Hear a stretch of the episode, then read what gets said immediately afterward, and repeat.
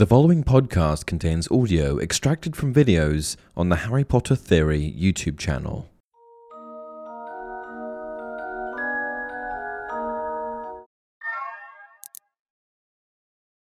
Hey everyone, welcome to another installment of Harry Potter Theory.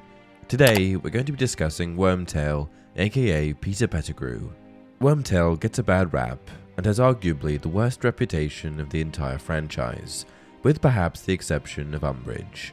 No one, not even Wormtail's allies, held him in a very high regard, and one of the reasons that people looked down on him was that they saw him as submissive and weak.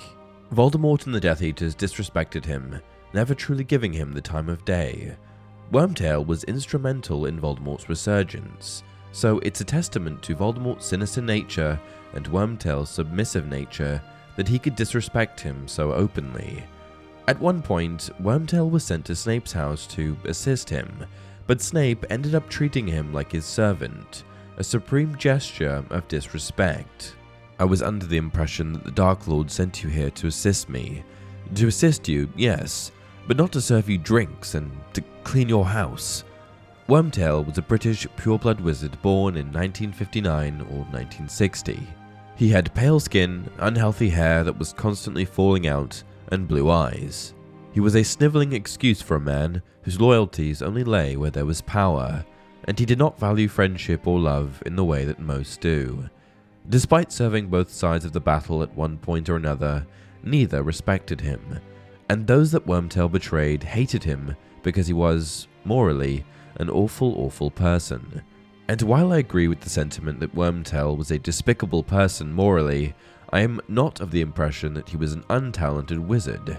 In my opinion, Wormtail is one of the most underrated characters in the franchise, power wise, as if we break everything down, we can see that he was actually able to achieve quite a lot magically. Was he the most powerful wizard of all time? Definitely not. But were there worse wizards than him? Certainly. Many witches and wizards wrote off his magical ability due to his appearance and meek demeanor. The truth is that Pettigrew was a talented wizard, but he was also equally mentally weak and impressionable. Sure, Pettigrew didn't perform well at school, but this could have been for any number of reasons. And everyone knows that many people struggle in their respective fields in their formative years. It's entirely possible that he was just a late bloomer. I think that it would be safe to say that Pettigrew's friends never truly respected him and viewed him as a little beneath them, despite being the good guys. After years and years of being dismissed and not taken seriously, Pettigrew simply hit a breaking point, a point at which he sought power independently from those that he knew. When he turned to Voldemort, Pettigrew saw an opportunity to become his own man. Voldemort probably saw that he was decent at magic, but also mentally weak, and he took advantage of that. James, Sirius, and Lupin were ultimately good people, but they were also arrogant jerks in their youth, and Pettigrew, who was perpetually looked down upon by them, eventually made a choice, as awful as it was, to betray them. His tale could easily be an allegory for bullying and the bullied kid going down the wrong path. Pettigrew grew up in the shadow of others.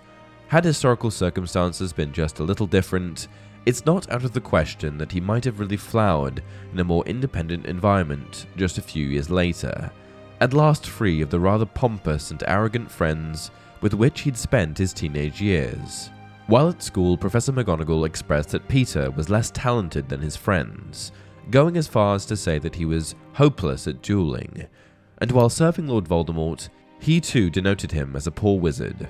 But among his childhood companions, the Marauders, there really wasn't much of an indication that he was significantly less talented than any of them, and the other three, Sirius Black, James Potter, and Remus Lupin, were all very talented wizards. In fact, Wormtail would go on to become far more versed in the dark arts than any of them, opening up and expanding his magical arsenal and taking it to another level altogether. So, why does Wormtail get such a bad rap? J.K. Rowling herself said the following on this matter It turned out that he was a better wizard than they knew, referring to the Marauders.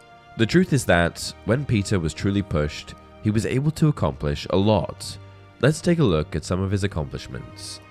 With help from the other Marauders, Peter was able to become an animagus at the early age of 15.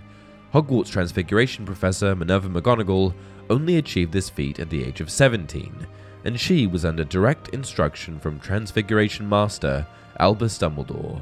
This really speaks to how impressive this feat was, despite having been helped by his friends.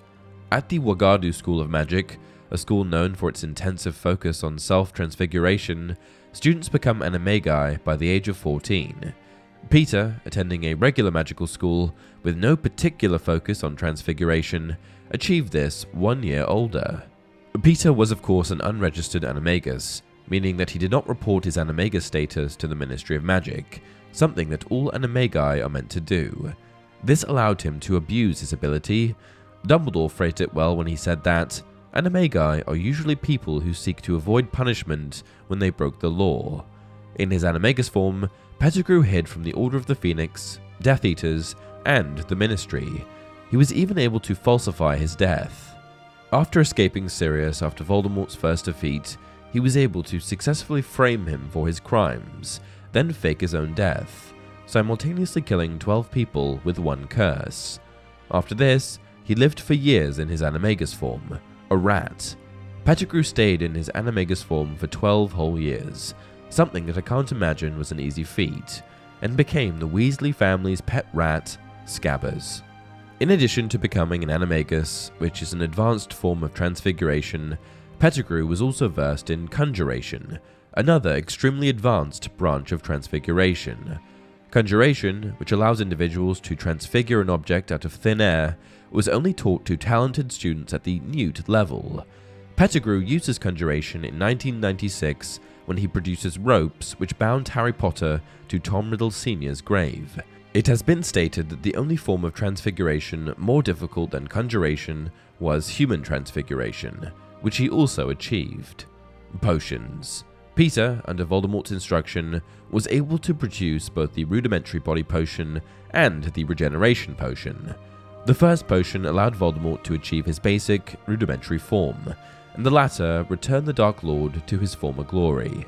Both potions were highly advanced, dark magical potions, which Pettigrew would have had no experience with. Sure, Voldemort was probably a good teacher, but he still pulled it off successfully, and didn't pull a Seamus Finnigan. Peter also helped Barty Crouch Jr. to produce the Polyjuice potion, which allowed Crouch to assume the identity of Alastor Moody. This leads us to Peter's next skill, dueling. Despite Professor McGonagall expressing in his younger years that he was hopeless at dueling, Pettigrew went on to become fairly successful in numerous dueling endeavors. In order to obtain the ingredients necessary to impersonate Alastor Moody, Pettigrew had to try and trap Moody, which he did along with Barty Crouch Jr. Alastor Moody was a Scottish pureblood wizard and is considered by many to be the most famous Auror of all time. He was an Order of the Phoenix member, Dark Wizard Catcher, and Warrior. Moody served with great distinction during the First Wizarding War and lost an eye, leg, and nose in battle against evildoers. Moody is personally responsible for a large number of the witches and wizards in Azkaban, and this earned him quite the reputation amongst the dark wizard community. This makes Pettigrew's achievement of capturing him all the sweeter. Additionally, though it wasn't much of a duel, Pettigrew makes quick work of Cedric Diggory with Avada Kedavra. Though Cedric was young and didn't see it coming, he was considered to be a talented student and stood no chance against Wormtail. This also spoke to Pettigrew's skill in all manners of the dark arts, as Avada Kedavra is not a particularly easy spell to cast. Avada Kedavra is one of the three unforgivable curses, and in order to utilize it properly, it requires extreme concentration. Additionally, in 1981, the same year Pettigrew framed Sirius for the death of 12 muggles, he utilized a dark, advanced, and powerful blasting curse. The curse was strong enough to murder 12 people, destroy hundreds of feet of sewer system, and leave a 40 foot crater in the ground. I'm certain that Peter was far more skilled in the dark arts than any of the other marauders would have been. In addition to the above mentioned, which feature some of his most notable accomplishments, Peter also helped to produce and design the Marauders map, a highly advanced piece of magic, showed extreme wand versatility, seemingly using any and all wands that he got a hold of with no issue, despite not yet winning the wand's allegiance, and regularly used non-verbal magic. Wands and incantations generally help witches and wizards to channel their magic, allowing them to achieve a more accurate, potent result.